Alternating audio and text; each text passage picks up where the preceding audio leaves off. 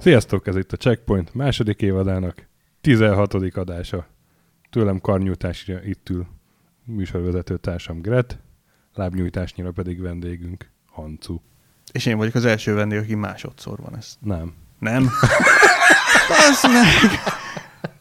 Amikor ebédkor becsábítottál ide, akkor még ezt mondtad, és arra is céloztál, hogy tömegek miatt követelték. Ennyit mondtam, hogy a jó arcokat szoktuk hívni. Ennyit hazudtál. Igen. És nem mondtam azt, hogy ez nem hívtunk más. Ez volt a méz a botnak a végig. Nem mondtam azt, hogy nem hívtunk más jó arcot már kétszer. Hát jó. De egyébként Stöki volt, aki kiderült, hogy szerzi a vendégeket. A jó arc vendégeket. Szóval volt pár hónapja egy szerepjátékos adásunk Beregi Tamással, aki szintén másodszor volt itt. És megbeszéltük a egyszemélyes szerepjátékokat, vagy CRPG-ket. És akkor beígértük, hogy majd lesz egy olyan adásunk, ahol az MMO-kat is kibeszéljük, és nekem már akkor megfordult a fejembe, hogy erről a Hancu milyen jól tudna beszélni. Egyébként rengeteg dolgot ígértünk már meg, és szerintem ez az első, amit így megpróbálunk betartani. Nem igaz. A mobilos adásban is beígértük a kézikonzolos adást, és volt kézikonzolos adás. Így van. Na így próbálj vitatkozni. Tulajdonképpen más nem is ígértünk. Csak a GoldenExt. De az lesz majd. Higgyétek el. Mondjuk határidőt sose szabtunk még semmihez, annyira már vagyunk rutinosak. Karácsonyra, azt nem mondjuk meg melyik év. Profi. Szóval a mai témánk a MMO-k, MMORPG-k. Van olyan MMO, ami nem MMORPG? Persze. Ahogy sokan. Na, hát én ennyi... Ezt túlbeszéltük, következő kérdés. Hát én ennyire vagyok avatott a témában, én ezt kiülöm ezt az adást, szerintem én életemben nem játszottam MMORPG-vel. Viszont te nézted a legtöbb Wikipédiát a témában. Ez így van. Én meg gyakorlatilag bármilyen témában. Én leszek az élő Wikipédia. Miért nem játszottál sose MMO-val? Azért, mert... Van életem! Nem, nincs. Hogy tiltakozik, de hogy életem nincs, nem áll. Hülye vagy, életem.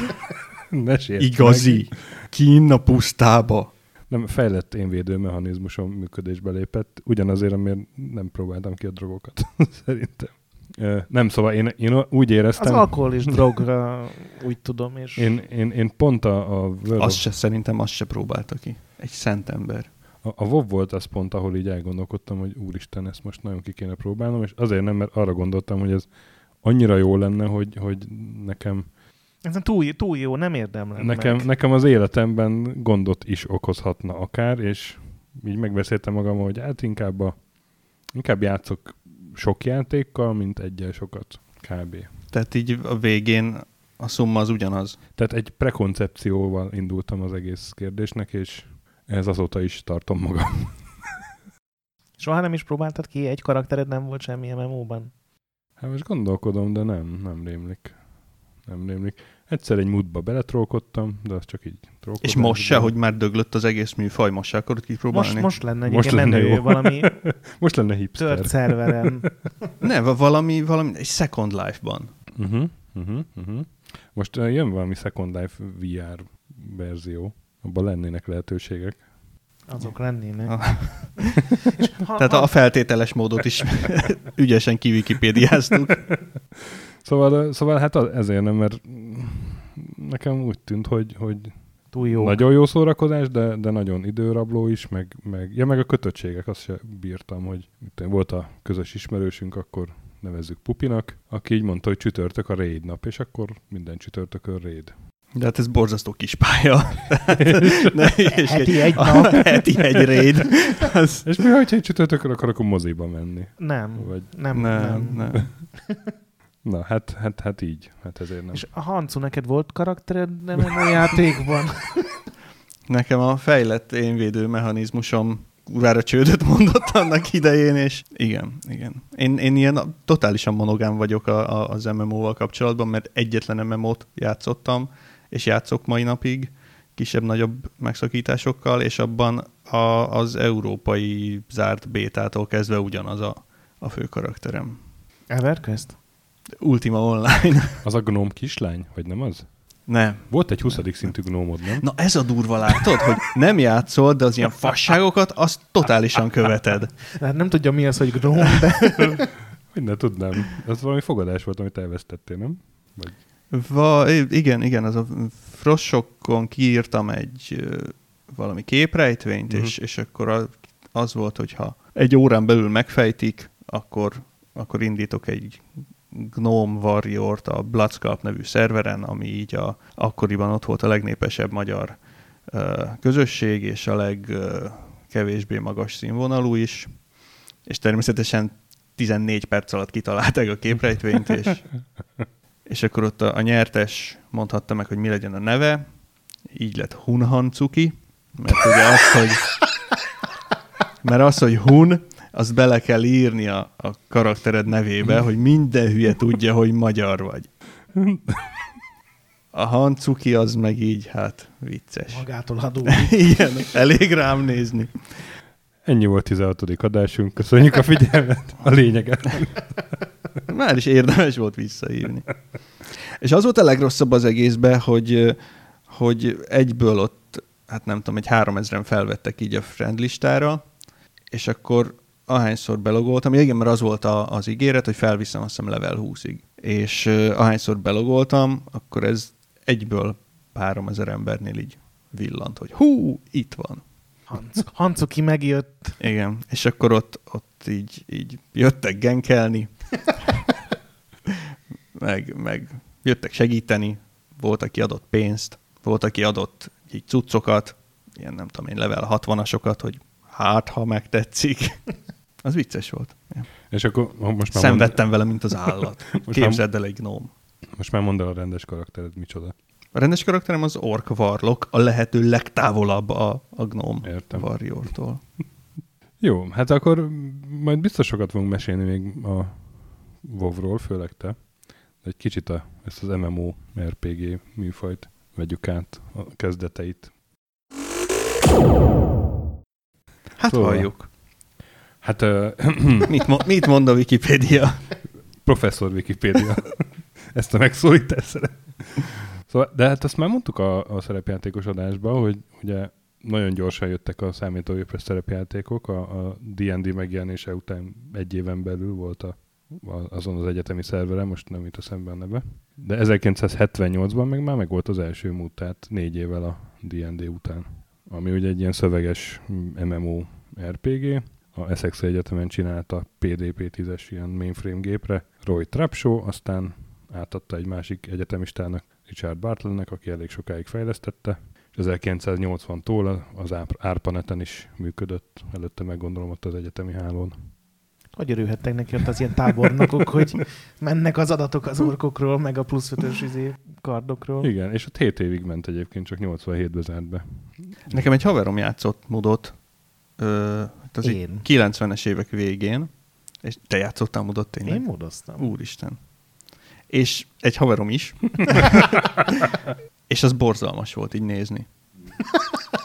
Tehát, hogy így, most lehet, hogy te ugyanilyennek látod azt, hogyha valaki vovozik, de ott így ült, ilyen üveges szemekkel. Egy fekete képernyő előtt. Igen, egy ilyen karakteres képernyő előtt, és akkor írta be, hogy most megyek éjszakra. Most megütöm az orkot. Ó, meghaltam. Na, akkor most megyek délre, megütöm az orkot. Ó, legyőztem, felveszem az aranyat. És így, ezt így éjszakákon keresztül. Uh-huh. Nem tűnik olyan szörnyűnek a WoW-ot nézni, mint ahogy a MUD-ot nézni tűnt. Én a Kandó kolászba találkoztam először, de lehet, hogy ezt már meséltem a másik adásba. De ott volt egy ilyen Gyűrűk ura MUD, ami nagyon népszerű volt, és ott a Zsoca az nagyon rákattan, Zsoca közös ismerősünk, és ott elég sokat mudozgatott a gépterembe, és hát ott ugye minden billentyű az valamit jelent, vagy egy felvesz, vagy beszél, vagy integet, táncol, stb. És az nekem kedvenc szórakozásom volt, hogy Zsoca mögé mentem, és így a billentyűzettel lenyomtam random gombokat, mire a karakter az mit tudom én, eldobott egy tört, meghajolt, anyázott egyet, nem tudom. Aztán Zsoca is anyázott egyet. És ez ilyen... Nekem ennyi a kapcsolatom az MMO-val. Én valahogy nem közönség találkoztam el, de egy Brutália nevű magyar mód. A Brutália az tök híres volt. Én egy régi munkahelyemen együtt dolgoztam Brutália fejlesztőivel. Na, mármint, hogy konkrétan dolgoztak, és akkor még rajta így a meló után. Te konkrétan dolgoztál? Volt olyan, hogy te dolgoztál. Hát lépjünk tovább. Humor percek rovatunkat hallottátok. De az egy teljesen jó élmény volt, még az ilyen 150 forintos matáv éjszakás időkből. És az is sima szöveges volt, vagy ilyen karaktergrafikás? Aha, igen. És egész jó társaság volt, tehát nyilván mindenki egy chat programként használta, tehát nagyon kevesen voltak szerintem, akik így komolyan vették ezt a szintlépős, meg milyen fasz lesz, hogyha még legyőzök 4000 orkot, lesz annyi pénzem, hogy megvegyem a receptet, a nem tudom milyen karthoz dolgot. Hogy mindenki csetelt, és még Brutalálka is volt egy... Brutáliás valamelyik koleszba, lehet, hogy még ott is trollkodtál valahol a háttérben is. Nem hiszem. Simán el tudom képzelni. Nem, én ezt hamar kinőttem. Aha. Hát úgy érted már így akár tavalyra, vagy... Igen. Én néha gyerekkel szoktam még. Úgyhogy ezek a módok szerintem teljesen jók voltak, amíg grafikával ugyanez szinte elképzelhetetlen volt. Igen, és hát egyébként a fénykor az... akkor volt, amikor az internet már terjedt, de a szélesebb még kanyarba se volt. És találtam egy infót, egy tanulmány szerint állítólag 1994-ben a világhálón átáramlott bitek 10%-a az akkori módokhoz tartozott. Akkor csak 90 volt a pornó. Igen. Jaj, de jó, hogy itt ültök. Föladogatod a magas labdákat. De hogy lecsaptunk rá egyszerre? Mindenki, aki amihez ért.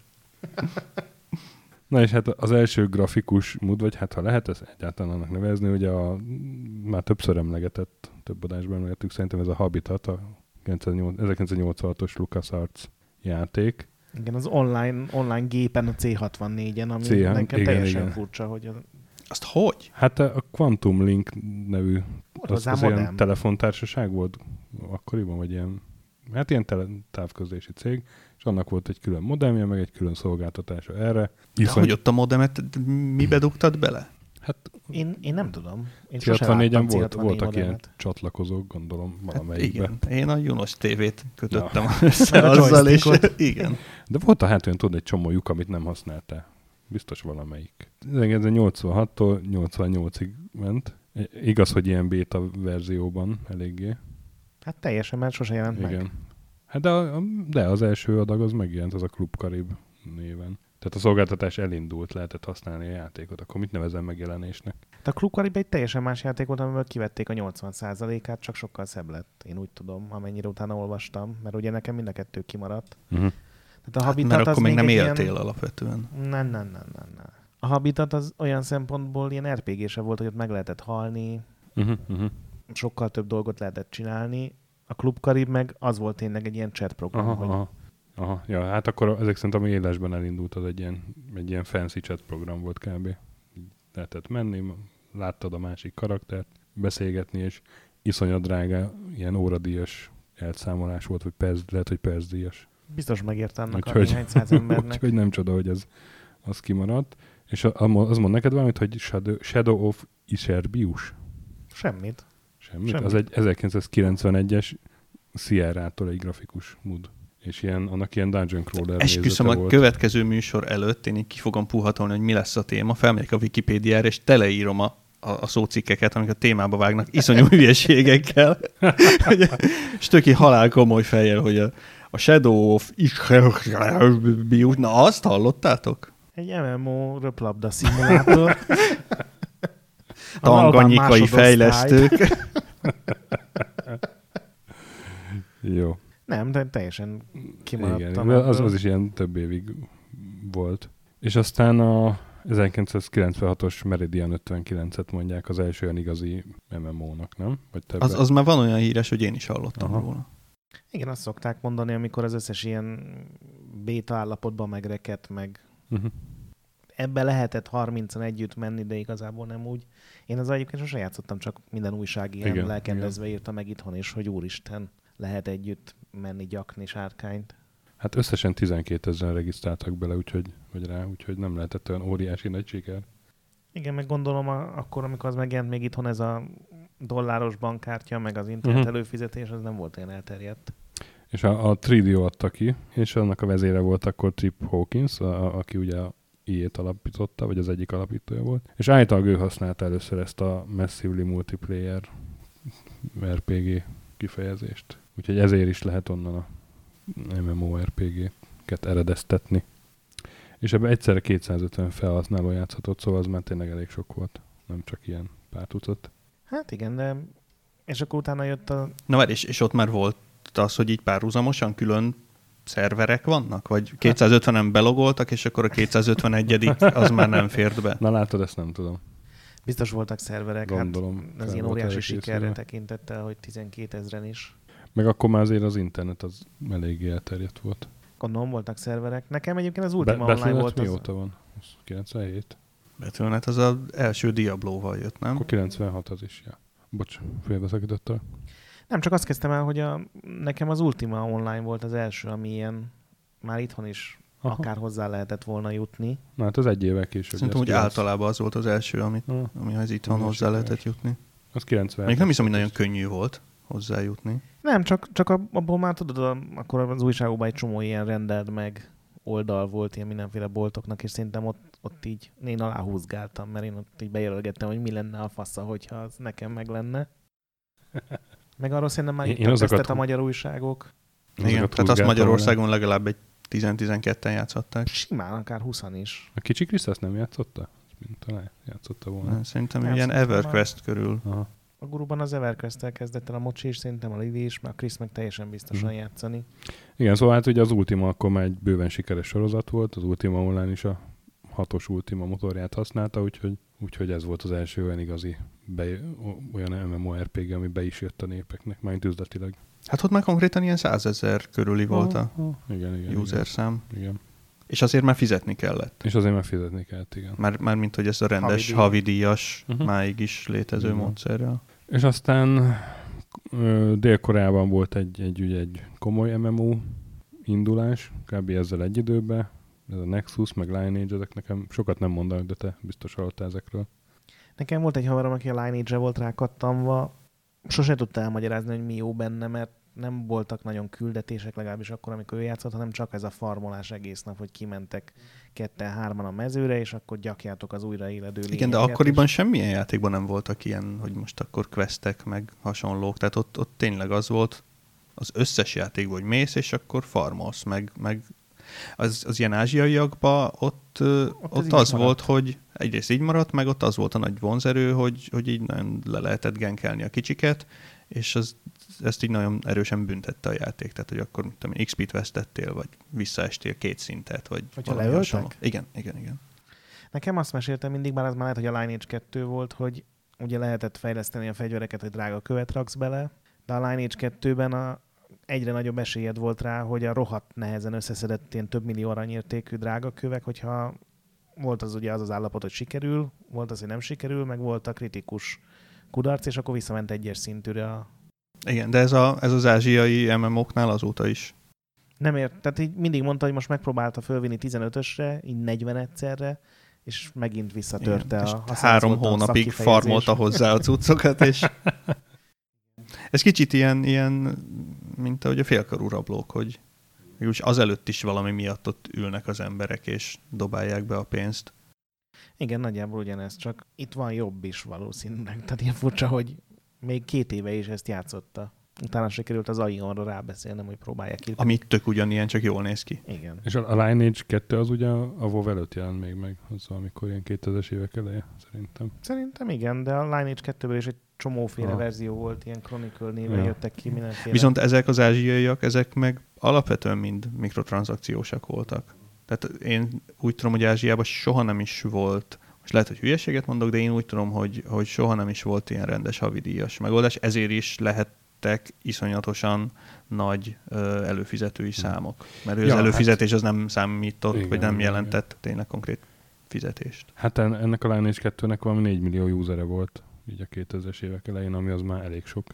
Hát igen, meg ott van az a Maple Story, amiről nálunk szerintem senki nem hallott, és annak ilyen több használója volt, mint a Warcraftnak a csúcsán. De az is koreai? Vagy? Hát az vagy kínai, vagy koreai, azt meg nem mondom. Hát ott ilyen... Koreában voltak olyan játékok, amiknek így tényleg a számok alapján több userük volt, mint az internetnek. De ott ugye az van, hogy úgy fejlődött a játékkultúra, hogy ott be voltak tiltva a konzolok, vagy valami ilyesmi van, és PC-n... Nem betiltva voltak, hanem csak utálták a japánokat. Igen, ugye a világháború után a kínaiak meg a koreaiak is nagyon megrühelték a japánokat. Nem is értem miért. De lehet, hogy a forgalomra is volt valami korlátozás, nekem ilyesmire émlik. Meg ott ugye a 90-es évek közepe vége felé a koreaiak kitalálták, hogy akkor most csináljunk olcsó internetet mindenhová, és akkor ez így aránylag bejött. Szóval az egy ilyen jó terep volt egy ilyen tisztán PC-s műfaj terjedéséhez. Na hát és akkor ami itthon ilyen igazán nagy számokat mozgatott, vagy sok user berántott, az a EverQuest volt 99-ben. Igen, ja. Szerintem itthon 3 népszerű MMO volt az EverQuest, a Star Wars Galaxies, meg a WoW. Ja, és hát EverQuest volt az első, az ugye az első teljesen 3D-s RPG volt. Iszonyat ronda volt a... Mocskos rondán nézett ki, valami elképesztő. Quake 1 engine. Motor. És ugye a Quake 1 engine nem arra találták ki, hogy ott legyen egy város, és abban nagyon messzire ellássál. 600 ember ugrándozik, és ezért... Ott ugye mindenkinek megvannak ezek a sztoriai, hogy látja, hogy a haverja everquestezik, és úgy everquestezik, hogy így neki simul a falnak, és így stréfel, hogy mindig csak a falat lássa, mert akkor nem szaggat. Annyira. Mert csak akkor töltötte be a dolgokat, hogyha pont ránéztél a falut, meg mindent. Igen. Hát, vagy csak a többi karaktert akkor nem töltötte be, hogyha nem látszódtak, és ezért. De ilyen aztán a WoW-ban is volt. Tehát volt egy nagyon híres boss fight, már így Burning Crusade vége felé, ahol így kicsit elszálltak az effektekkel, és akkor ott az volt, hogy így beszaladtak a sámának a szobába, a sámán volt akkor a legjobb healer cast, és így neki fordultak a falnak, és így nyomták a chain healt, mert ahhoz nem kellett látni azt, akit healelsz, és akkor ott mindenki ütötte, rúgta a boss-t, a sámának meg így álltak a sarokba a falnak fordulva, és így nyomták a chain healt. Jó, de a WoW-ban én a Chrisnek láttam valami videóját, vagy csatáját, ő ugye tank volt, tehát ott volt a csata közepén, és gyakorlatilag egy óriási nagy lábújat látott csak, mert egy valami óriási jellegű karakter, és ott volt az iszonyatos menü, és egy lábújat csapkodott az egész meccs során, igen. Tehát így körülbelül 5 poligon volt a képernyőn. Valamint 73 000 ilyen mindenféle kis bár és kijelző. Igen, és számok villantak föl különböző színekben. Az elég ijesztő lehet ezt látni olyannak, aki ezt így nem szépen fokozatosan kapja meg. Igen. Az EverQuest az ugye havidíjas volt. Szintén. Igen. Ja. És plusz jöttek hozzá a kiegészítők iszonyatos mennyiségben. 20-valahány kiegészítő. Az már 20 fölött jár, igen, mert még mindig van. Tehát még mindig életben tartja. Azt hiszem tavaly jött ki a legutóbbi, és van, még nem a világ vége, vagy ez már lehet, hogy talán a világ vége volt. Szerintem ott a világnak már elég sokszor vége lett. Ez a legrégebb óta működő? Nem keleti MMORPG? Szerintem az Ultima Online az megy meg. Én is megnéztem a Wikipédiát. Kérdezem, én nem néztem meg. Van egy Gemstone 2 nevű játék, amiből aztán Gemstone 3 meg 4 lett, és ez 88-ban indult, és hát még mindig megy. Úristen. És nyilván 2D-s grafikával indult, meg ilyen wireframe-es grafikával. És vajon van ember, aki így release óta játsza? Figyelj, biztos. Nagyon sok a hülye. Figyelj, én most olvastam Kotakun, aztán pont mai ír volt, hogy a Furkádia nevű Furcádia, az megvan? Sajnos. Az ilyen furry MMORPG? Az valóban? Hát ilyen, az egy furry chat. Na kíváncsi voltam, hogy vajon miért van meg neked, de sok mindent megmagyaráz. Én értek a játékokhoz. De jó, hogy ma borotválkoztam. De az is egy ilyen chat program, hogy emberek eljátszák, hogy macinak öltöznek be, és... Ott nem, sosem láttam, hogy valaki játszana, de szerintem ott nem kell orkokat ölni, hanem az tényleg ez a... Szóval az 1996 óta megy, az 20 éve megy, és hát már ilyen nagyon régi technológiailag, meg nem biztonságos, meg nem tudom, és most ilyen nagy ráncfelvarrást akarnak neki, és összefundraiseltek $250,000. Gondolom iszonyú felháborodás a rajongók között, hogy itt csak ne ránc felvarjanak. Mert de hát gondolom inkább ők dobták össze inkább a pénzt szerintem, hogy jobb legyen az egész. Mert ugye a régi kérdés grafikát használja ez is. 15 000 user van még benne. Ez elég durva egy 20 éves játékhoz. Ja, szóval, hogy a EverQuest az még mindig van, és akkor utána megindult egy ilyen MMO klón dömping. mondhatom, hogy ugye jött a Escheron Call, rögtön rá, meg a Dark Age of Camelot, és akkor a Star Wars Galaxies, amit mondasz. Azzal te játszottál? Az jó volt? Játszottam, és igazából nem tudom eldönteni, hogy jó volt. Akkori viszonyok között szerintem jó volt, de... De egy csomó olyan dolog volt, amit azóta nem csinált meg senki. Tehát az, hogy a játékos az így építhetett egy házat magának, sőt, és ezt így berendezhette, és...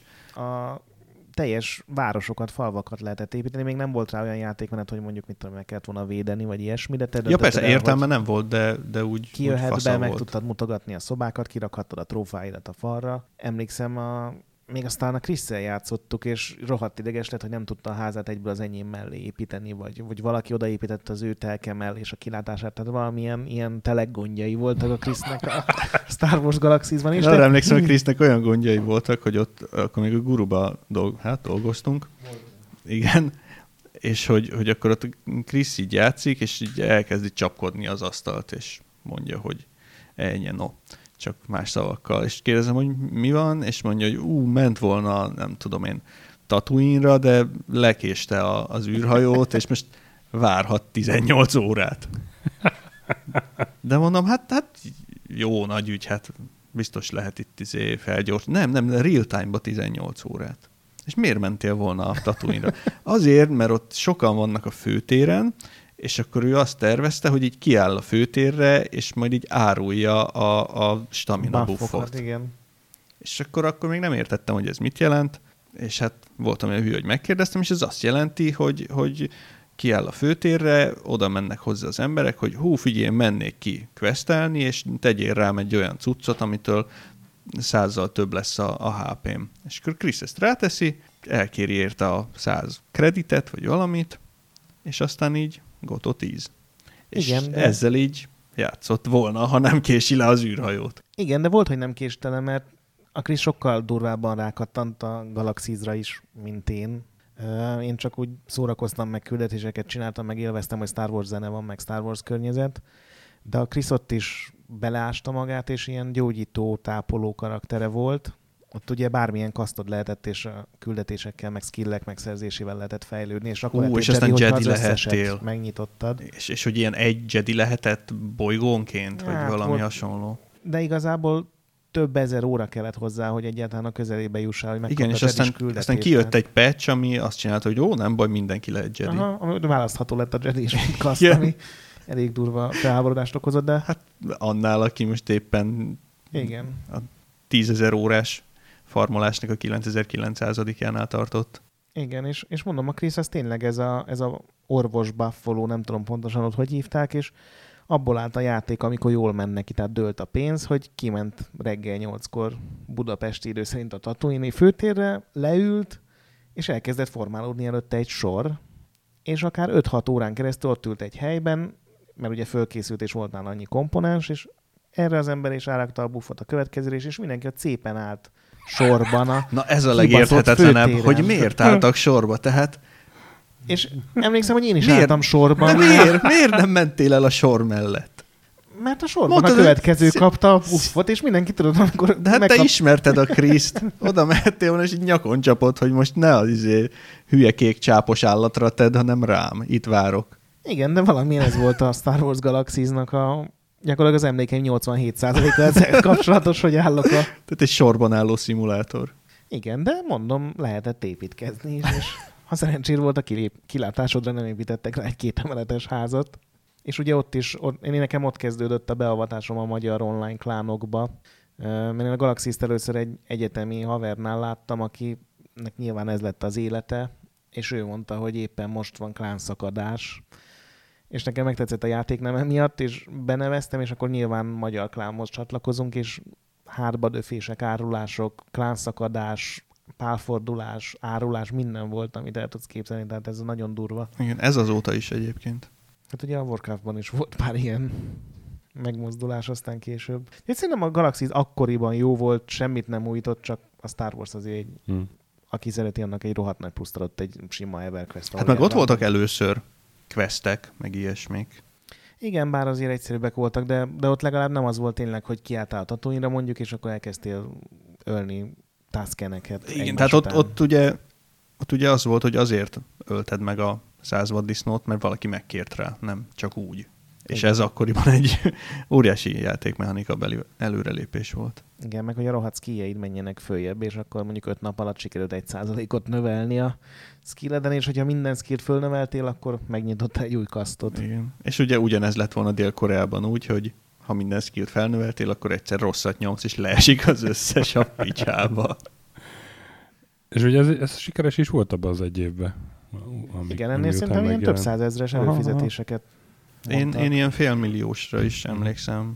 És csak ugye... aztán így azt így a kiegészítőkkel ilyen abszolút tankönyvi szinten elcseszték. Igen, nem az lett a végzet, hogy megjelent a WoW, és akkor mindenki átment oda? Nem emlékszem már a sorrendre, de az biztos, hogy megjelent hozzá egy iszonyatosan nagy patch, ami egyrészt a harcot is teljesen átalakította, meg ezt a kasztrendszert is, és tényleg a kasztrendszer... Hát olyat csinált, hogy így megszüntetett kasztokat. Igen, meg ugye egy csomó ilyen félig-meddig rejtett kaszt volt, nyilván egy MMO-ban már akkor sem lehetett nagyon titkot tartani, mert egy ember megcsinálta, akkor azt fölírta a netre, de hogy egy csomó dologért rohadt sokat kell dolgozni, például tényleg ez, hogy Jedi legyél, az több ezer, több tízezer óra volt, hogy mire fölgrindelted. Én el nem tudom képzelni, hogy ez valakinek miért volt jó, de tényleg így működött, és a patch után gyakorlatilag kiválaszthatod, hogy Jedi leszel. És egy csomó embernek, aki pont azért szerette a Galaxies, mert hogy kell benne szenvedni, meg kepeszteni, meg dolgozni a sikerére, az fölháborodott. És aztán utána voltak petíciók, meg minden, hogy alakítsák át vissza, de az már ugye nem sikerült, mert akkor már ott volt a WoW.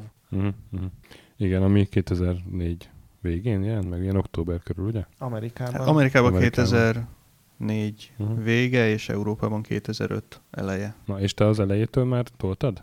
Hát ezt mi együtt kezdtük. Igen, de még szerintem menjünk oda-vissza, amikor az ECTS-en bejelentették, és mindenki elkezdett sugárban hányni, hogy mi ez a... Meghűlt a Blizzard! Online... Az a 2004-eset? Vagy 2003? Nem, ez sokkal korábbi. Volt, vagy egy. Szerintem már... 2001 körül, igen. Bejelent, ugye az volt, hogy mindenki megy az ECTS-re, mert hogy új Blizzard játékot fognak bejelenteni, és leadtak egy trailert, ami... Még úgy sem néz ki, mint ahogy a WoW nézett ki, amikor megjelent, pedig mai szemmel már a stílusnak így föl lehet fedezni egy-két nyomát, de azért nem volt szép, és egy... Azt valahogy együtt jelentették be Warcraft 3-mal? Nem, szerintem ez utána volt. Volt Warcraft 3 motorjával készült először, vagy?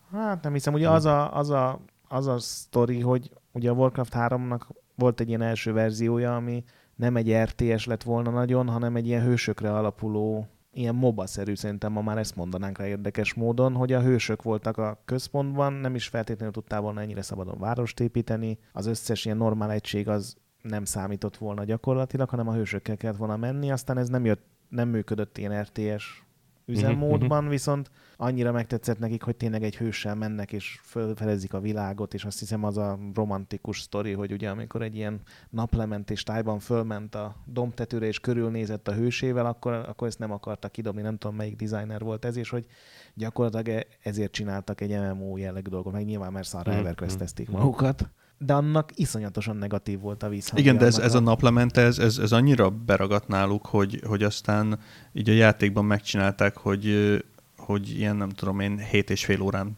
keresztül tart a naplemente. Na és ti ott voltatok azon az LCTS-en konkrétan? Én nem, azt hiszem a Guruból a Sasa meg talán a Mocsi, vagy a Sasa meg a Lili. Én meg a franc tudja, hogy hol voltam akkor éppen. De nem voltam ott én sem. Azt tudom, hogy... Csak hogy mindenki így fújolt, hogy mi ez a hülyeség. Igen. Komolyan egy online szerepét, és senki, hát az EverQuest-t is játszanak 100 000-en, hát hülyék ezek? Nyilván, mint hogy megjósoltuk, hogy a sima DS el fog bukni a PSP előtt, ez ugyanaz a remek vizionár. Azt milyen maga biztosan ott az E3-on, amikor, hogy hát tedd már egymás mellé a kettőt, nézd vagy. Már! A Switch-re most jósolunk valamit? Kurva jó lesz. Szerintem szar lesz. És akkor Stöki, te mondta, hogy közepes lesz. És akkor a Checkpoint megmondta. Ja, szerintem is bukás lesz. Akkor megyek, veszek Nintendo részvényt. Szóval szerintem ott a Blizzardot is meglephette ez a reakció, bár erről még sosem láttam nyilatkozatot, hogy ott az rosszul esett nekik, vagy mit szóltak hozzá. De én úgy emlékszem, hogy akkor még a PC Gamer is azt írta, hogy hát ezek megőrültek. És utána 2 évvel később kijött hát még ugye béták jöttek ki, és aztán valahogy sikerült szereznünk európai béta kódokat, és emlékszem egy péntek este, hogy megnézem mi ez a szar így 6 körül, hogy mielőtt hazamegyek fél óra, és nyilván ez az éjfél után, hogy basszus, már rohadtál. Most vagyok, de ha most hazamegyek, akkor még reggel be tudok jönni. Engem így már a menü, főmenü elkapott, és utána emlékszem, egy orkot indítottam, és hogy ott még volt egy ilyen 1-2 óra, mielőtt bemész Orgrimmarba, és már ott teljesen elvesztem, hogy ez kurva jó, hogy néz? Hát ne ügyeskedj, amikor így ott abból a kanyomból kijössz, és így feltűnik Orgrimmar, hát az aki akkor, azon nem szart be, az nem tudom. És akkor bementél Orgrimmarba, és fölszódult ez a zene, tudod, az Orgrimmaros dobos ork zene, ott, ami ilyen... Hát gyakorlatilag a zene az bárhol. Tehát először azt fogott meg, hogy rohadt jól nézett ki? Vagy... Jól már akkor se nézett ki igazából, csak nagyon stílusos volt. Tehát ilyen borzasztó baltával faragott volt az egész. De ez a most már rohadt kis. De mondjuk baltával faragni senki nem tud úgy, mint a Blizzardos grafikusok.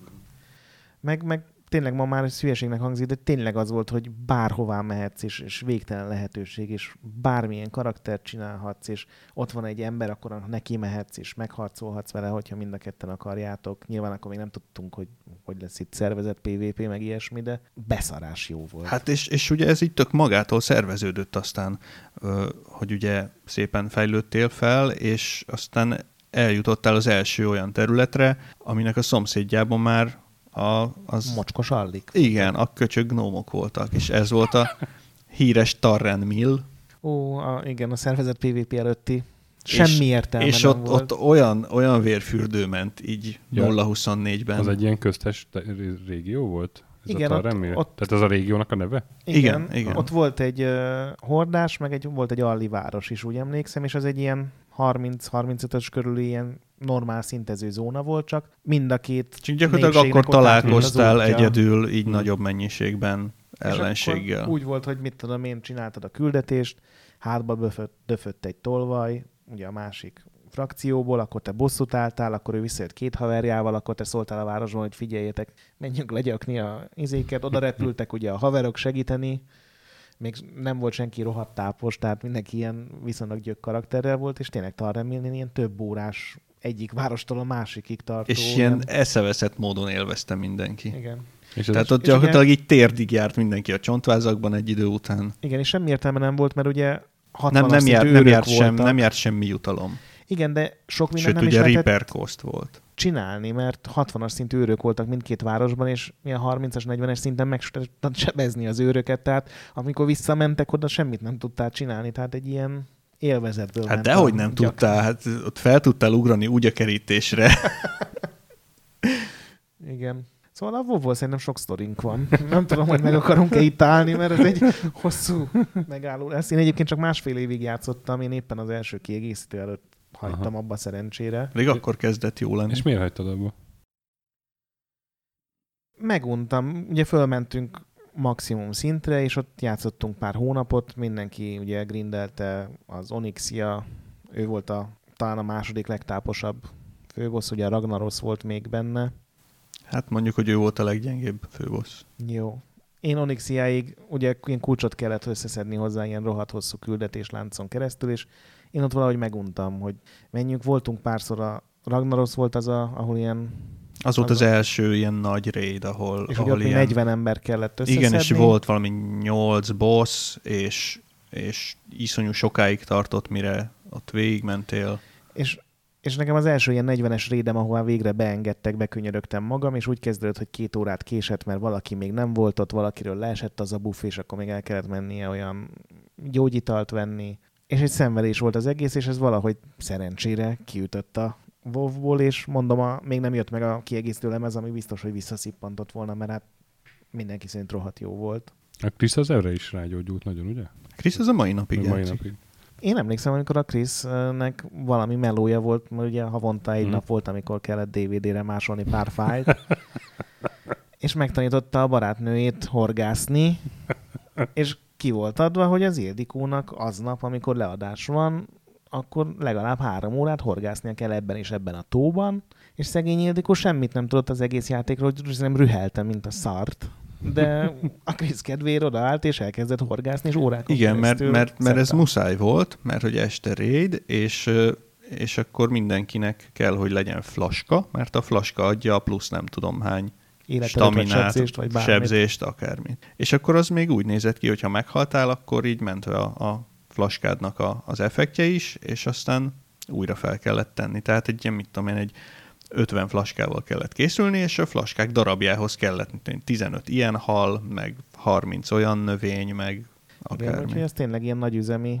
kitermelés zajlott, és ráadásul a Krisz egy idő után ugye már nem velünk volt, mert nyilván először saját klánt indítottunk. Még emlékszem, a Sasa is játszott valami nyomorult vadásszal, és egyszer behúzta az egész Razorback Mountain, vagy mi volt az a... Igen, az ott így nagyon az elején. Egy ilyen mély kürtő volt az egész dungeon, és egy ilyen a szélén lehetett lemenni egy ilyen spiráljáraton, és vadász volt, és mondtuk neki, hogy tedd el a kutyádat, mert ebből gond lesz, és leesett a kutya egyszer, és megindult fölfelé, ugye vissza a Sasához. Viszont az összes mob rágenkelt a kutyára, és elkezdte követni, és egyszer csak azt vettük észre, hogy így megyünk le, harcolunk, minden oké, és elkezd szaggatni a játék. Mindenkinél egyszer, és mi a fasz van?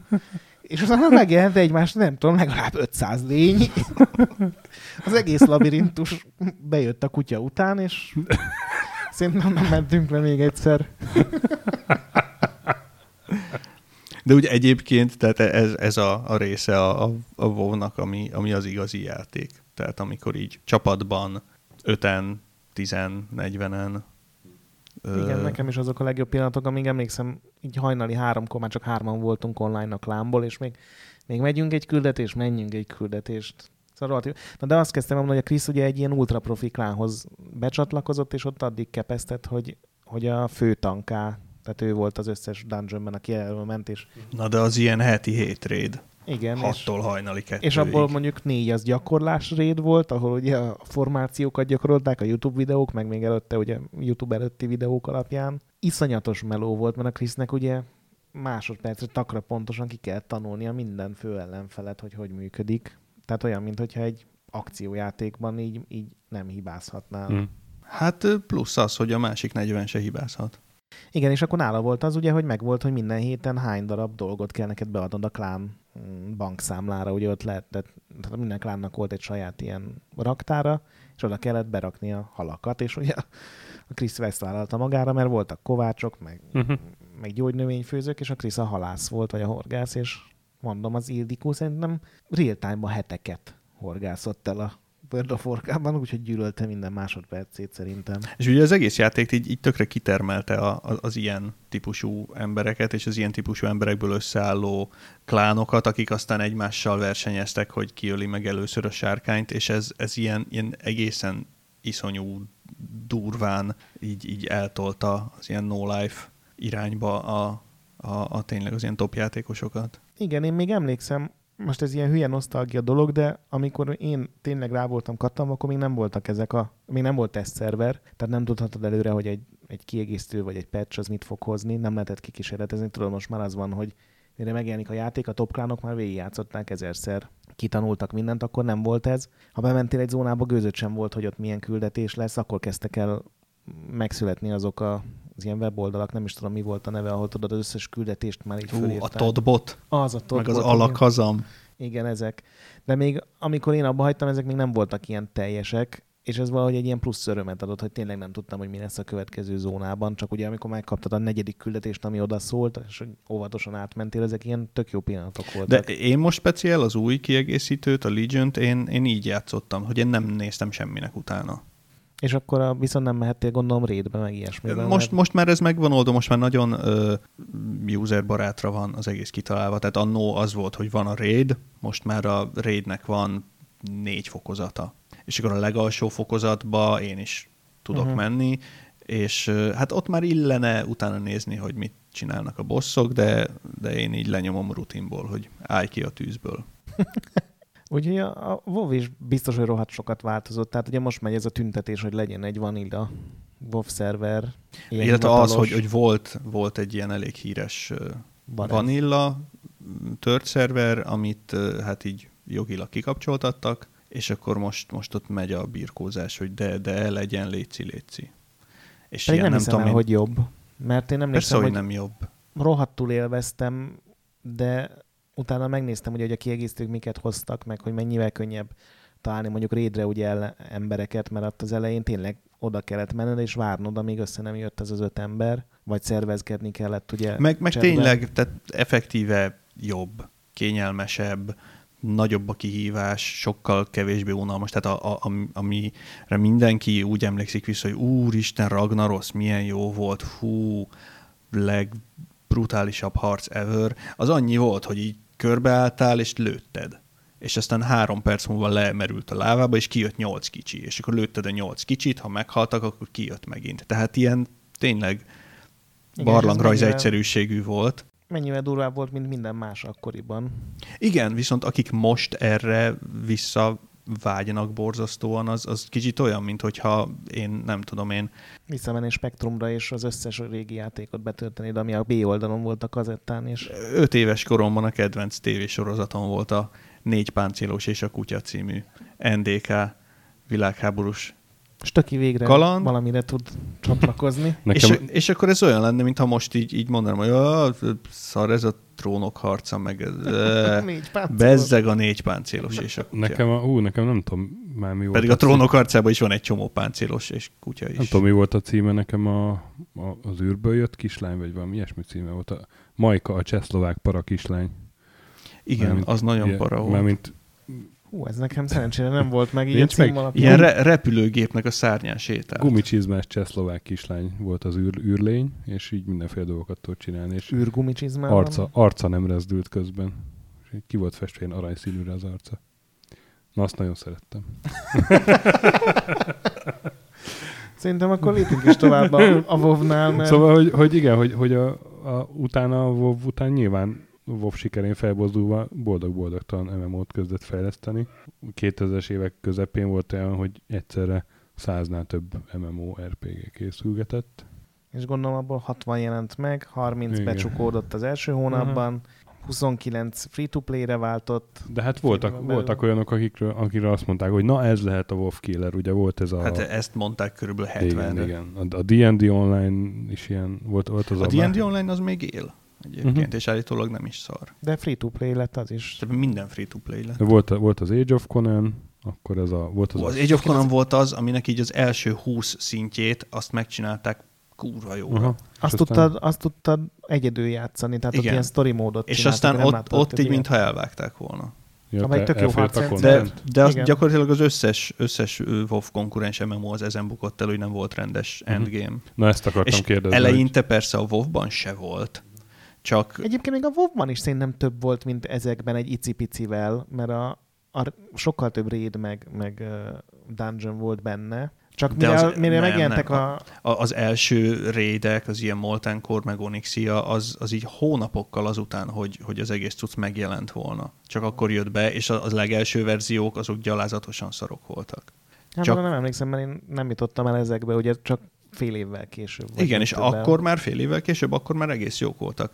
Csak aztán ugye az összes konkurencia, az kb. Akkor csapott a fejére, és mondta, hogy hú, ilyet mi is fejlesztünk, amikor már Onyxia és Ragnaros tök jó volt. Igen, onnantól... akkor jelent meg, amikor már talán kijött az első, vagy a második. Na, és akkor onnantól kezdve nekik volt még egy 3 év, mire lefejlesztették a cuccot, kb. Olyan színvonalúra, mint a WoW volt release-kor. És mindenki tudott egy dolgot jobban, amit aztán a WoW viszont lelopott, átalakított, igen, magába kb. Olvasztott, és ezért még nehezebb lett az összes többinek vetélkedni. És aztán egy idő után pedig teljesen lehetetlen volt egy 8-10 éve folyamatosan fejlesztett játékot utolérni.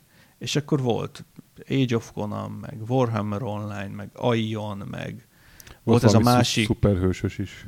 A City of Heroes. Igen, azzal is játszottam. De volt egy másik szuperhősös. Az a DC Universe. Igen, azaz. Én a WoW után nagyon sok MMO-t kipróbáltam, a City of Heroes-t is, ami egyébként nekem bejött a maga, tehát ez egy akciójáték volt inkább, bár még ikonokkal kellett irányítani, de az egy tök jó volt, hogy tényleg mindenki egy ilyen kiszámíthatatlan képességű fura karakter, mert az egyik repült, a másik hatalmasakat ugrott meg, mondjuk éggolyókat dobált, a 4. az nem tudom, mágneses erejé voltak, tehát ezt tök jól megcsinálták. Volt még a Gyűrűk Ura, Gyűrűk Urából egy nagyon hangulatos játék. Tényleg az is. Nem volt még egy Star Wars is? Dehogy nem, a Knights of the Old Republic. És annak így a szintezés része, amit szintén... Simán Old Republic, nem, a Knights a... Igen, a Kotor az nem az? Nem, igen, mert az a BioWare, meg az Old Republic, igen, a Tor. Igen.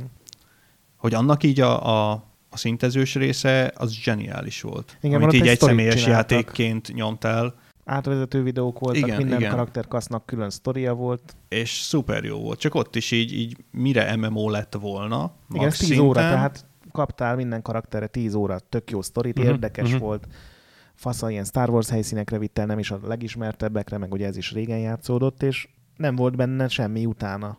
Tehát fölmentél maximum szintre, ugye elvitt a sztori, és oké, most mi a franc lesz. És tök érdekes volt, hogy ahogy az emberek untak bele a WoW-ba, akkor iszonyú nagy lelkesedéssel mentek át Warhammer Online-ozni, Aion-ozni, Star Wars-ozni, bármit csinálni. A Vanguard volt még ilyen ultra hardcore-nak beígért, azt hiszem, azt mondta, nem a Microsoft csinálta. Azt nem is tudom, hogy megjelente. Megjelent, és... Azt a Richard Garriott csinálta. Lehet. Ugye az ultimás csávó. És az is megbukott nagyon hamar, pedig az volt ez a WoW hülyéknek van, tudod, az egyszerű kattingatós hülye gyereknek, és mindenki Guild Wars, a Guild Wars volt még ilyen nagyon nagy killer. Az viszont sikeres volt, mert nem volt havi díja. Igen. Meg nagyon jól nézett ki. És az Eve? Vagy az annyira más, hogy működik? Az Eve az teljesen más. Igen, az Eve az egy olyan szinten hardcore dolog, hogy abban amit az előbb a Chrisről lehet, hogy icipici túlzásokkal is így meséltünk, az ilyen gyenge kezdő. Én többször megpróbáltam az Eve-be belemenni, de általában most már csináltak egy ilyen oktató fejezetet az elejére, de akkor még nem volt semmi, és látom, hogy miért fasz, mert tényleg ott vagy hagyva egy az ugye egy ilyen sci-fi űrhajós, kitermelős, gyakorlatilag egy online elit bizonyos túlzásokkal. Hát meg az Eve-ben ugye nem maga a játék a jó, hogy te ott most mit tudom én lövöldözöl, meg űrbányászol, meg fejvadászkodsz, hanem amit a közösség csinált köré. Tehát, hogy ott nem klánok vannak, hanem cégek, vállalatok, és ilyen iszonyú politizálás, meg intrikálás megy. Ugye ezek a legjobb sztorik, amiket gyakorlatilag nem tudsz megmutatni egy nem Eve rajongónak. Én is megpróbáltam megnézni, nemrég megint volt valami iszonyatosan nagy ütközet az Eve világában, és ott volt egy YouTube videó, amin ilyen egy frame-mel ment, semmi nem történt, ott volt 1 millió űrhajó a képernyőn, és így de mi történik? Igen, meg Eve-ben vannak ezek a sztorik, hogy akkor valakit ott kidobtak egy klánból, és bosszút esküdött, és visszajött, és beépült, és 4 éven keresztül eljátszotta, hogy, és aztán mikor, mikor beválasztották az igazgató tanácsba, akkor kirabolta az egész gildet. Igen, és aztán megváltoztatta a jelszót, és lelépett. Igen. Meg ugye ott a másik mágia, hogy ott nincsenek szerverek, hanem mindenki egyben játszik. Tehát az összes 100 000, 200 000, 3, nem tudom mennyien vannak, ott mindenki egy világtérben van, nyilván az egy sokkal nagyobb világ, mert űr, tehát a 99. Igen, az Eve Online az a játék, amiről sokkal jobb sztorikat hallgatni, mint játszani vele.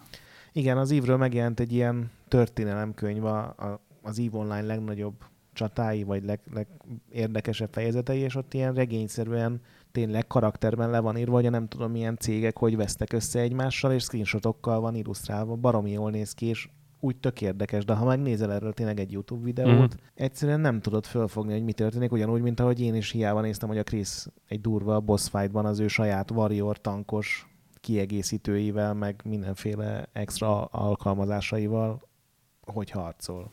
És ugye az Eve volt az első olyan, ahol így a játékbeli pénzt így legálisan át lehetett forgatni, hát ha nem is igazi pénzre, de előfizetésre.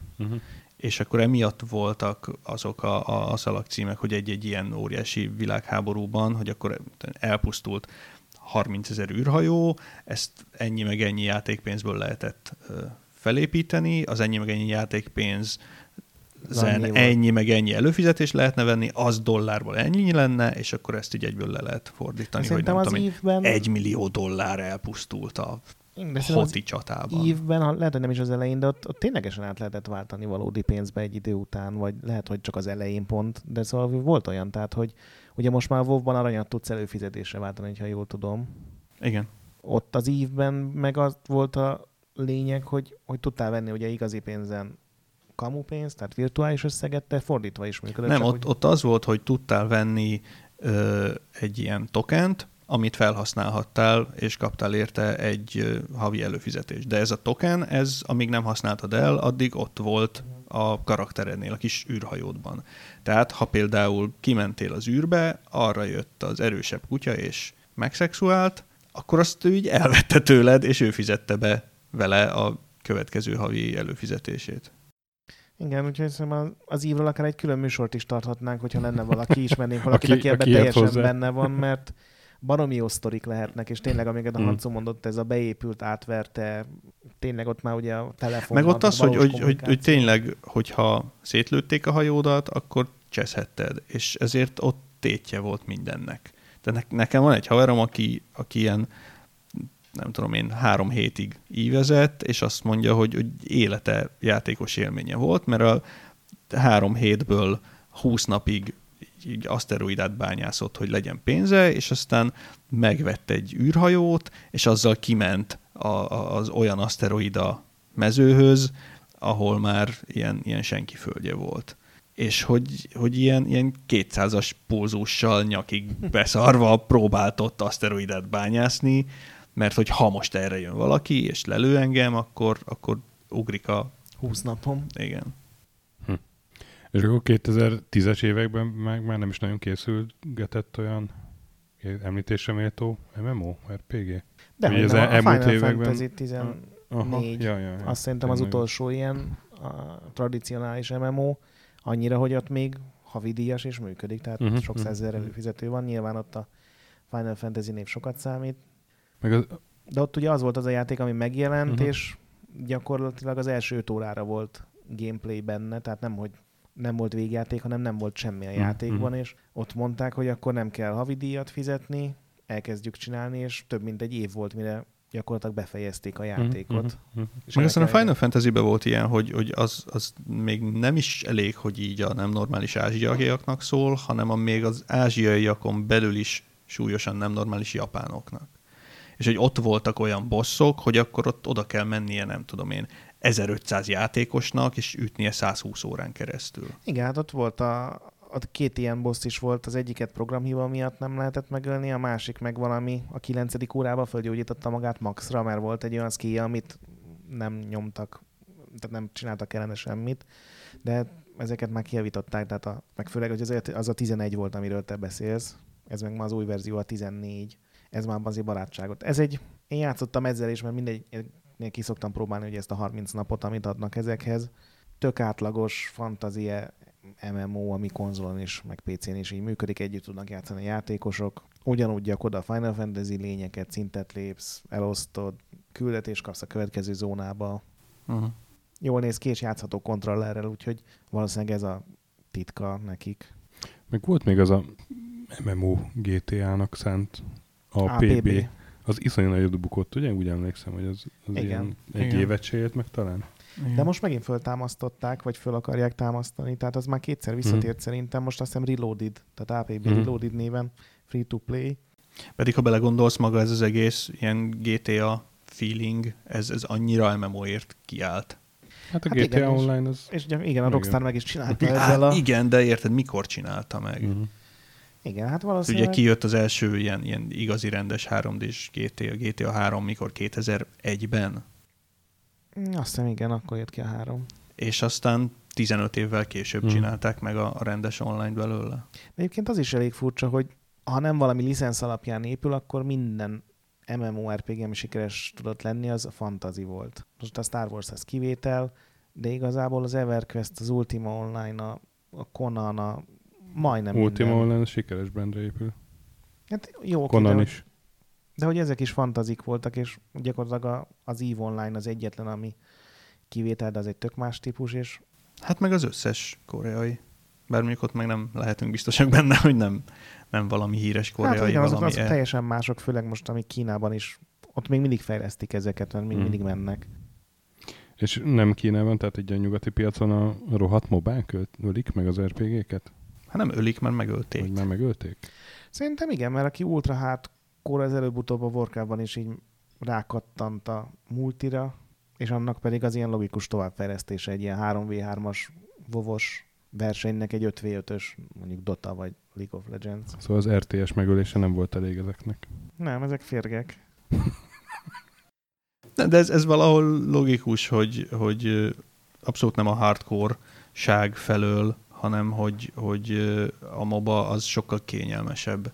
Olyan szempontból, hogy bármikor leülsz, játszol 20 percet egy random csapattal, szevasz. Tehát itt nincs az, hogy nem jött össze a 40 ember csütörtök este.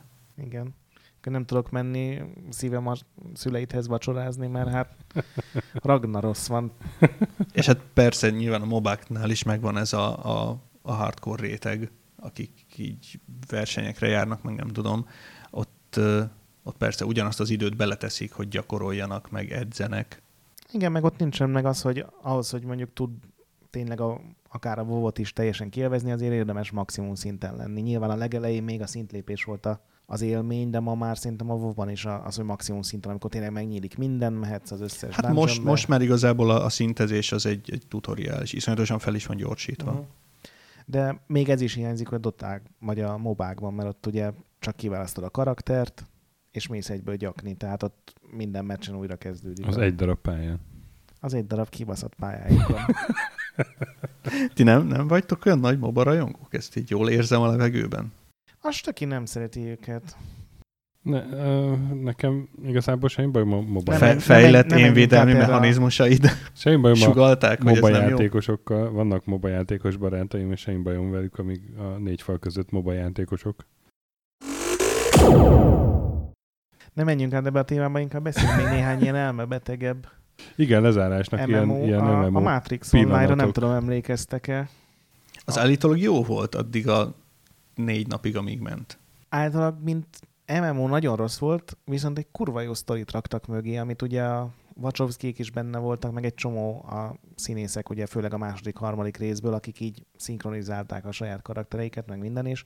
Ott ilyen tényleges események voltak, választási lehetőségek, és ahogy a legtöbb játékos döntött, vagy szavazott, én sem játszottam vele nagyon sokat. Meg ott volt valami olyasmi, hogy ott nem egyszerűen egy script vitte a boss-t, vagy az NPC-ket, hanem amikor valamilyen nagy fontos event volt, akkor ott nem tudom én, a Morpheus tényleg egy fejlesztő mozgatta és csinálta vele a dolgokat. Hát ez ugye a Stökinek a kedvenc MMO sztoriában, amit ezerszer elmondott az Ultima Online-ban, amikor a Richard Garriott is személyesen belépett. És legenkelték.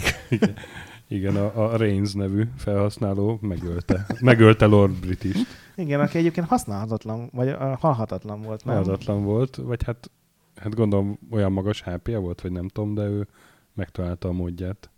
Valami tűzvarázslatot visszapattintott rá, vagy nem tudom, valami ilyes volt, és akkor hát rögtön ott...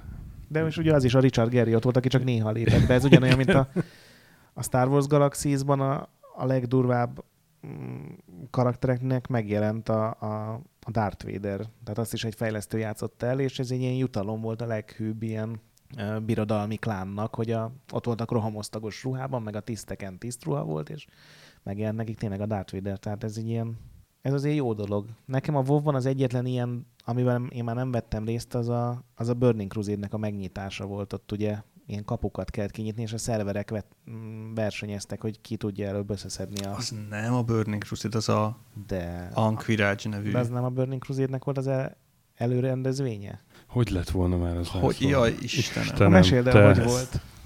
Te milyen csávókat engedsz ide be a műsorodba? Meséld el, kérlek. A noob kifejezés is a Wikipédiáról? Hancuki, mesélj el.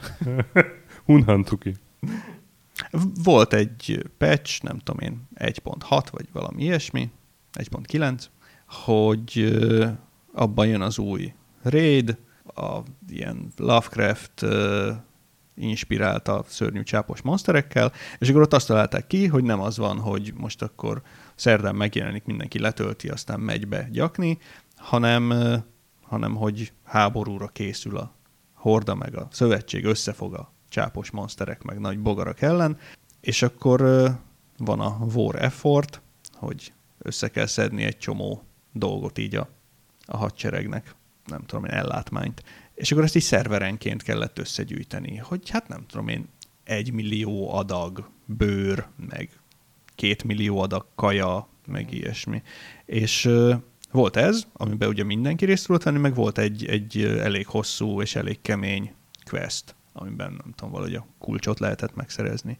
És akkor ha a teljes szerver ezt így mind teljesítette, akkor oda lehetett menni a nagy falhoz, és a questben megszerzett valami jogarral így megütni a 100 000 éves pecsétet, és akkor kinyílt a kapu, és kijöttek a bogarak, és lehetett gyakni. Ami tök jó, így visszagondolva rá, meg így elmondva, csak hát ez az volt, hogy gyakorlatilag így hetekig és hónapokig a teljes szerverek így farmolták a disznókat a bőrükért, meg hasonlók, és akkor, amikor összegyűlt a cucc, akkor senki nem akart lemaradni a nagy eseményről, mindenki odament a helyszínre, és két másodperc alatt halt le az összes szerver, amikor ide. Ja, mert ugye a szerverek meg így versenyeztek egymással, hogy kinek sikerül előbb, és akkor meg volt beszélve, hogy na, 8-kor nyitjuk a kaput, 8:01 ott volt 10 000 ember, 8:02 lehalt a szerver. És akkor 8:03 újraindult, 8:04 megint lehalt. Ez tartott hajnal 4-ig, amikor feladta már annyi ember, hogy a maradékot elbírta a szerver, és akkor kinyílt a kapu, kijöttek a monsterek, és mindenkit beletapostak a földbe, akik ott 8 óra így vártak, hogy na most már, aztán valami lesz. És azóta sem csináltak ilyen eventet. A szerverek ezt még most nagyon bírnák. Hát most már így meg van trükközve, hogyha túl sokan vannak egy szerveren, akkor ilyen ez a phasing technológia, hogy akkor klónoz abból a területből egy másikat, és akkor ez néha azzal jár, hogy valakivel tulajdonképpen egymás lábán álltok, de nem látjátok egymást.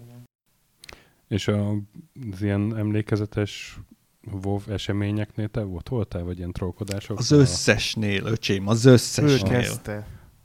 Az a vérpest is, vagy mi az Istennek hívják? Az csak egy szerver volt, nem? Nem, az minden szerver volt.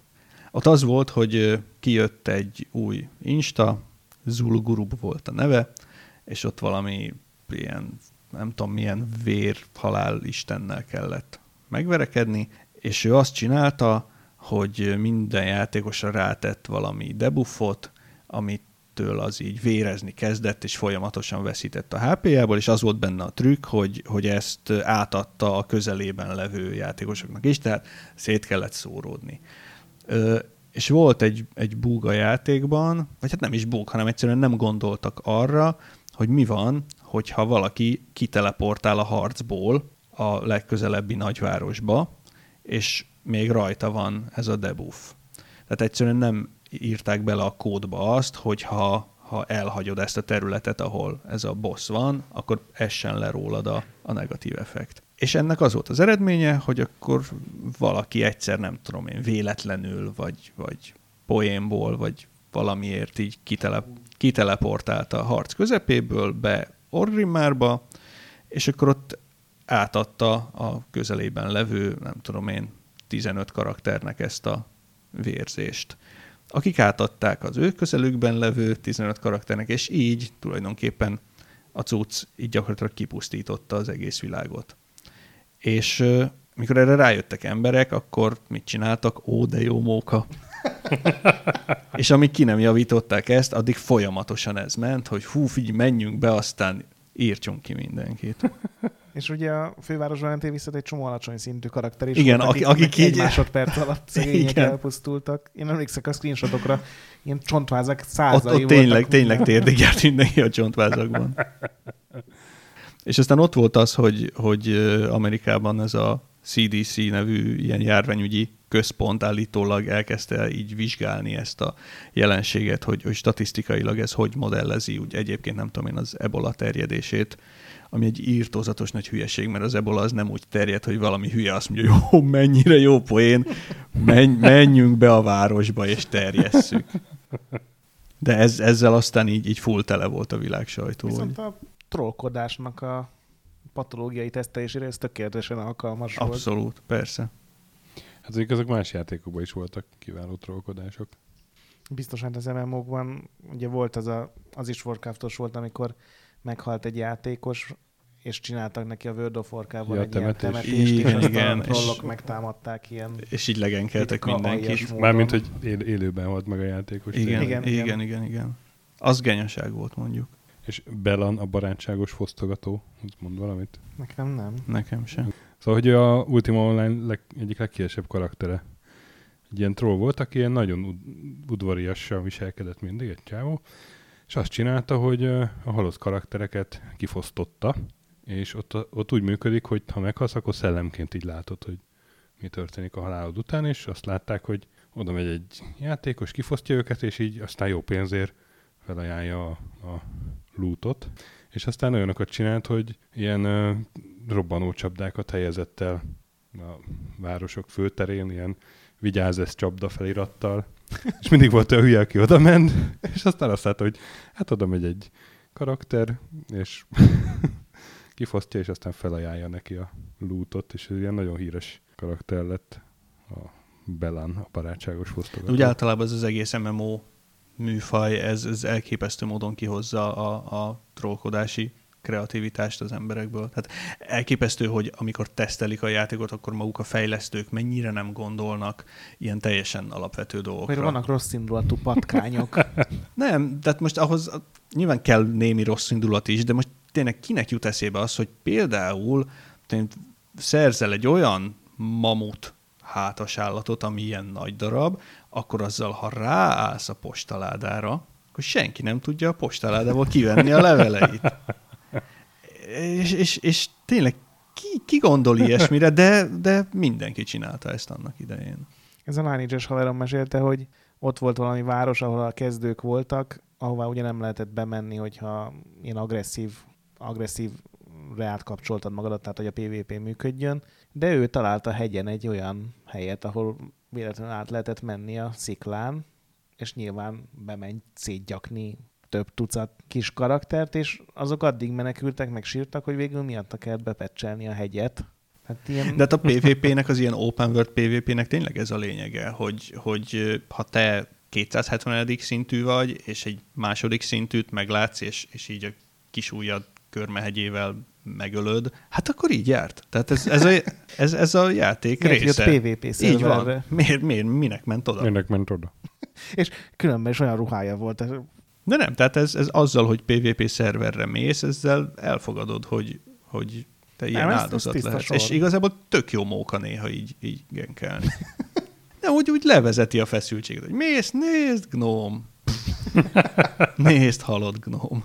Csak aztán eljön az az idő, amikor lemész így kazuárban, mert már nincs időd heti 4 raidre, meg összeszedni a legjobb gírt, és akkor így mész, és látod, hogy jön a gnóm, azt mondja, hogy nézd, ork. A Second Life-ban voltak még óriási nagy trollok. Volt az a Ralph nevű troll. A Second Life-ban nem is beszéltünk még egyébként. Igen. Hát, mondjuk az nem is egy RPG. De ott volt a Ralph nevű troll, aki tényleg trollnak csinálta meg magát ilyen zöld bőrű szörnynek alsógatyában.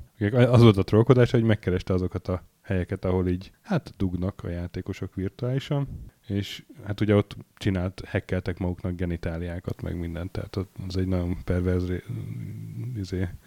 része a játék történelmnek a Second Life modok.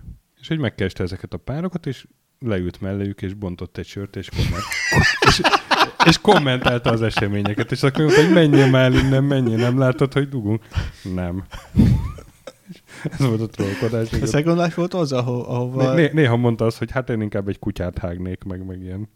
Ugye a Second Life-ba így egy csomó nagy cég azt gondolta, hogy ez most így a cyberpunk jövő, és mi is igen, beszállunk, és akkor ott tudom én, sajtótájékoztatót tartott az Intel, és akkor oda mentek a trollok, és ilyen repülő péniszekkel támadták meg a sajtótájékoztatót. Igen.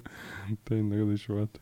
Hát meg ugye az annyira mainstream lett, hogy a CSI, vagy nem tudom, valamelyik ilyen borzalmas nyomozós műsorban egy Second Life gyilkosságot is felderítettek a nagyszerű nyomozók. Igen, Úristen. És az ilyen irtózatos facepalm volt így az egész. De szerintem az összes ilyen, amikor lemennek egy szubkultúrába, annak a szubkultúrának az úristen, bazd meg. Frej Tamásnak a műsora, a negyedik dimenzió gyilkosai. Jaj. Nincs meg. Sokat vesztettem. Frej Tamás csinált egy műsort az MMO-król, a negyedik dimenzió gyilkosainak nevezve el őket. A negyedik dimenzió az internet, a gyilkosai pedig a játékosok. És ilyen iszonyú energiákat ölt bele már, mint hogy pénzt. Tehát, hogy így elutazott Kínába, hogy valami farmerral ott így beszélgessen. És biztos mondott a kamerába nagy számokat lassan. Igen. 120 millió dollár.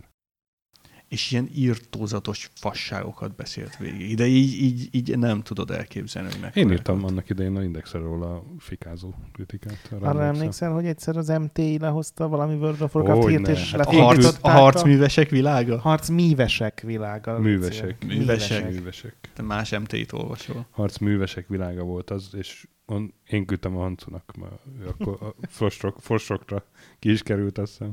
És ott szó szerint megvan mai napig. Harcművesek világa.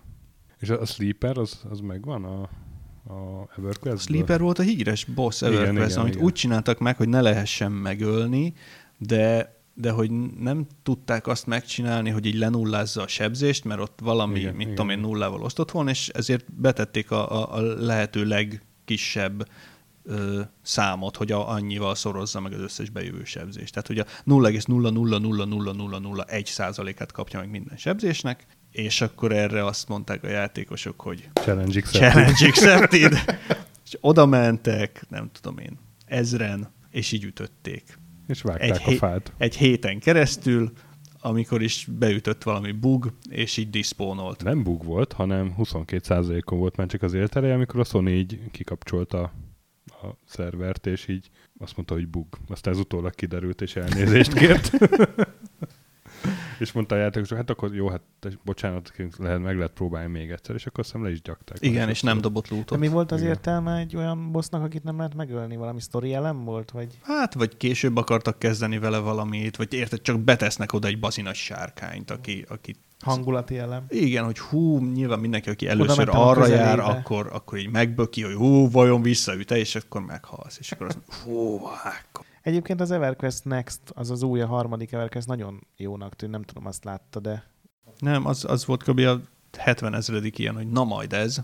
Nem azt mondom, hogy Warcraft-től, csak tök jó ötletek voltak benne, tehát ott lehetett volna vagy a világot, mint egy Battlefieldben lehetett volna rombolni, és úgy volt megcsinálva, hogy egy hétig, tehát minden héten egyszerre szetelődik a világ olyanra, amilyen volt, de addig akár például valami robbanás varázslattal láshattál volna, vagy ez abszolút nem működik. Tehát ilyenkor beütnek a trollok, és volt azt hiszem a Warhammer Online, ahol az volt így a nagy újítás, hogy ott van ütközésvizsgálat, tehát nem mehet át az egyik karakter a másikon. És akkor megállt egy folyosón. És ez tök jó lett volna, mert így a harcokat úgy lehet megcsinálni, hogy előre beáll a pajzsfal, mögöttük az íjászok, és akkor nem férnek oda az íjászokhoz az ellenséges, nem tudom én, kardos emberek. És ez iszonyú stratégiázást tett volna lehetővé, és aztán ebből az lett, hogy küldetésadó elé beállt, gondolom valaki. Két hülye beállt a kocsma bejáratához, és akkor senki nem tudott bemenni a kocsmába, és csak ott lehetett kaját venni.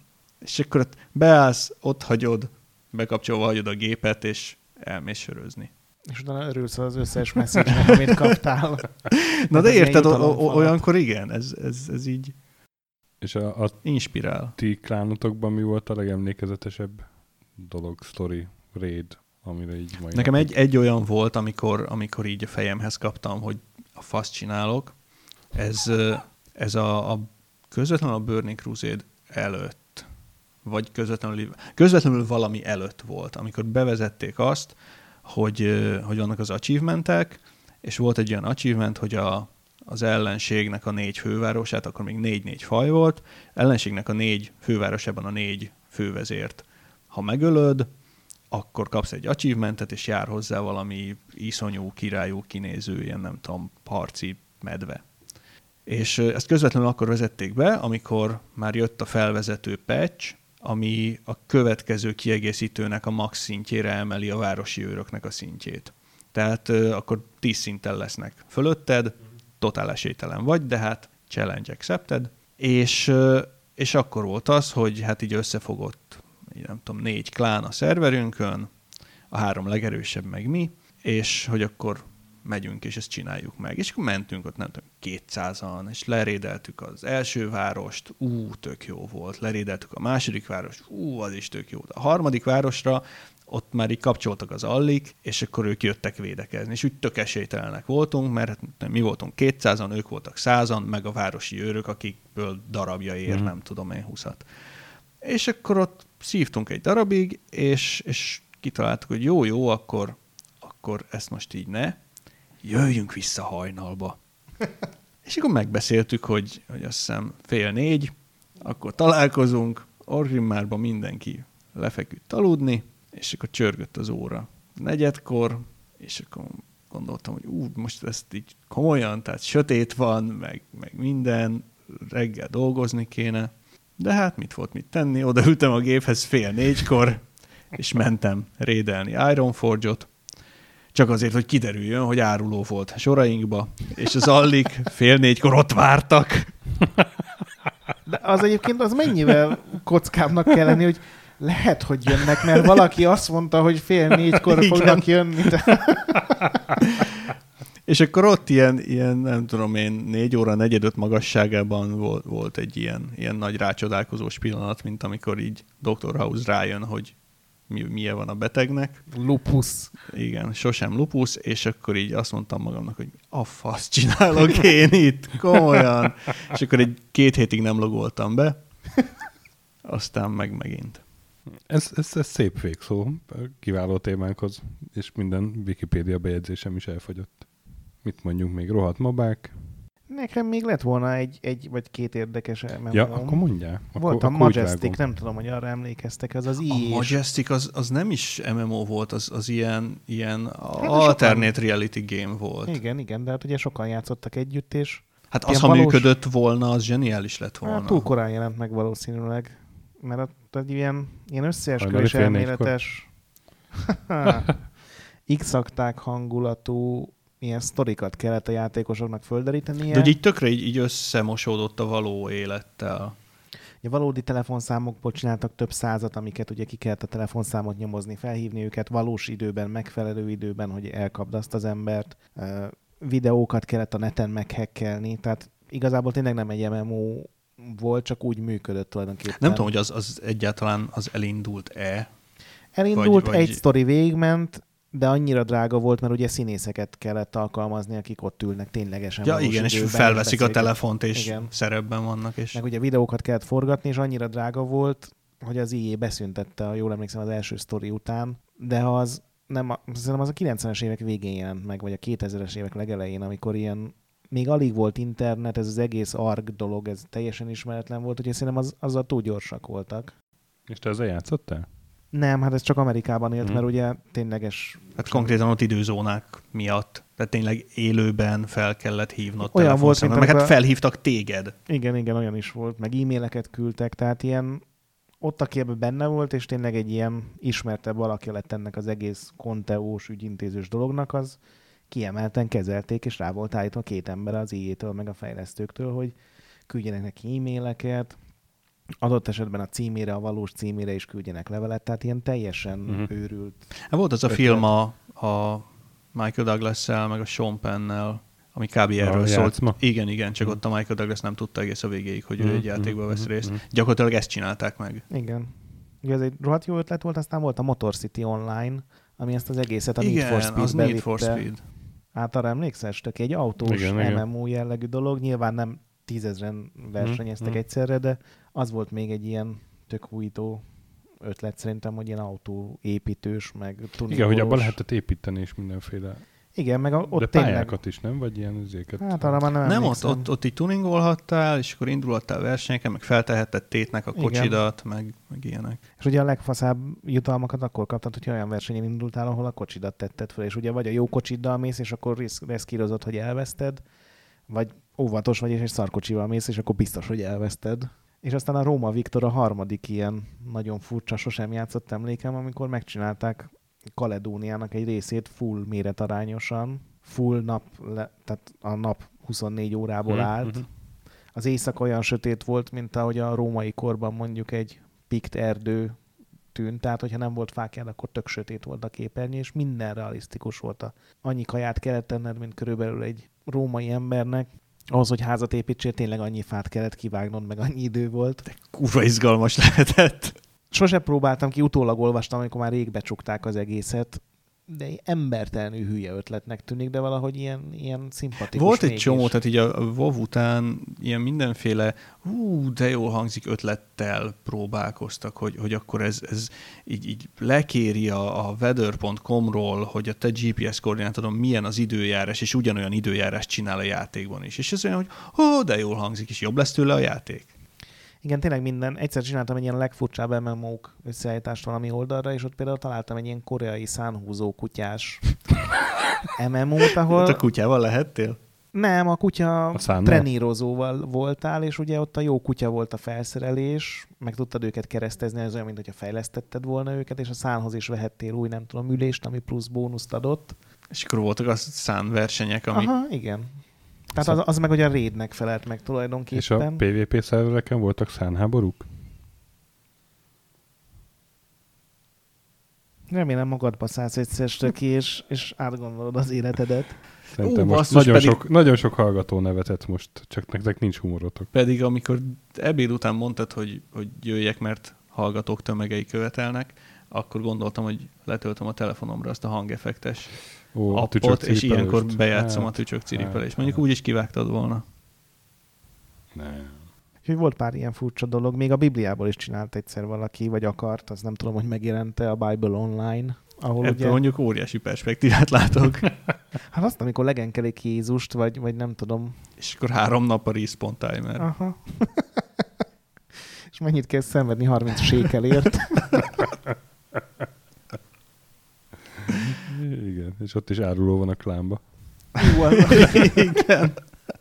Tényleg minden hülye ötletre megpróbáltak MMO-t csinálni. Volt az 5 év körülbelül, amikor ez volt mindenkinek az álma, és minden cég azt mondta, hogy mi is. Igen, és mindenki belebukott, mert ugye MMO-t rohadt drága dolog csinálni, meg fenntartani.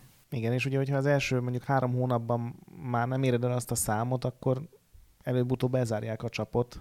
Akkor átmész free-to-play-re, de mivel nem arra volt dizájnolva a játék, ezért rohadt hülyén néznek ki benne a mikrotranszakciók. Úgyhogy igazából milyen MMO fut? Nyilván a World of Warcraft, a Final Fantasy-ből a 14. A Guild Wars 2 az megy még. Ugye az Old Republic-kal is próbálkoznak, ahhoz néha még akár de az is megjelenik. Az is lement ingyenesbe. Igen.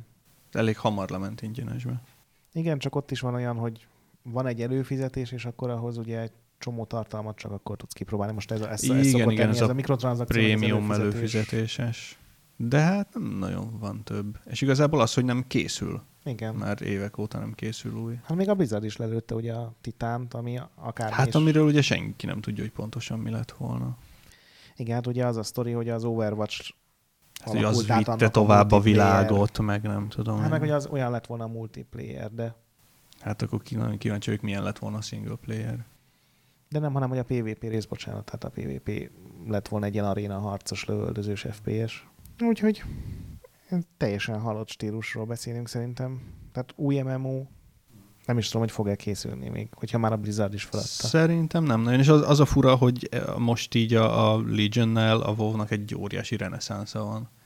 Akkor ez most jól sikerült? Mert ugye az előzőnél a Pandásnál azt hiszem, vagy a Draenorosnál ott sokan... Mind a kettőnél gyakorlatilag. Sőt, már azelőtt a Kataklizmnál is nagy volt a fanyalgás, meg esett vissza az előfizetőszám, meg minden, és aztán a Pandásnál ott totál kiborult a Billy. A Draenor... Nem voltak panda háborúk?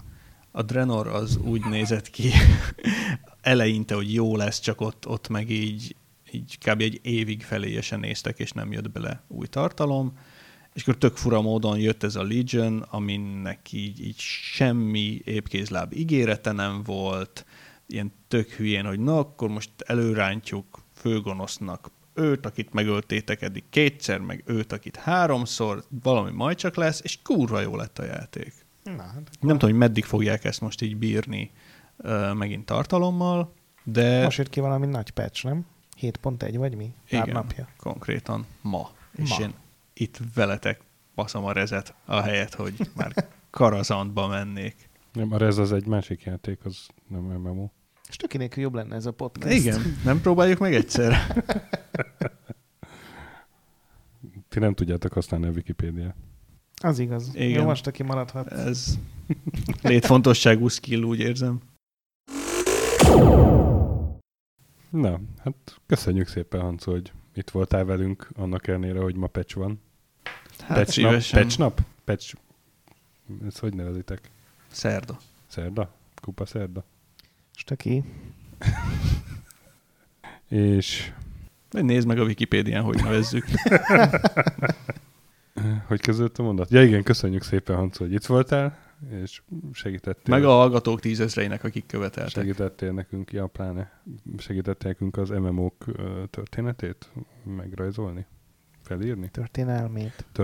Felvázolni. Az MMO-k históriáját. Majdnem teljes történelmét. Megénekelni kobzoddal. De arra, hogy azért ennyire nem állunk közel egymáshoz, hogy a kobzomhoz semmi között. Ti pedig legyetek velünk 2 hét múlva is, amikor egy másik vendéggel jövünk. Sőt, jövő héten is. Jövő héten pedig nem egy vendéggel, hanem egy Checkpoint minivel. Fejeztem volna be a mondatot, de beleszóltál. Hát mert a fejemben már megvolt a mondati íved, de te ezt nem vártad meg. Mindig ezt csinálod. Csak 5 íved volt. Csak 5 ív online. Na jó, sziasztok! Sziasztok! Isten, bazd meg! Storm, earth and fire, heed my call!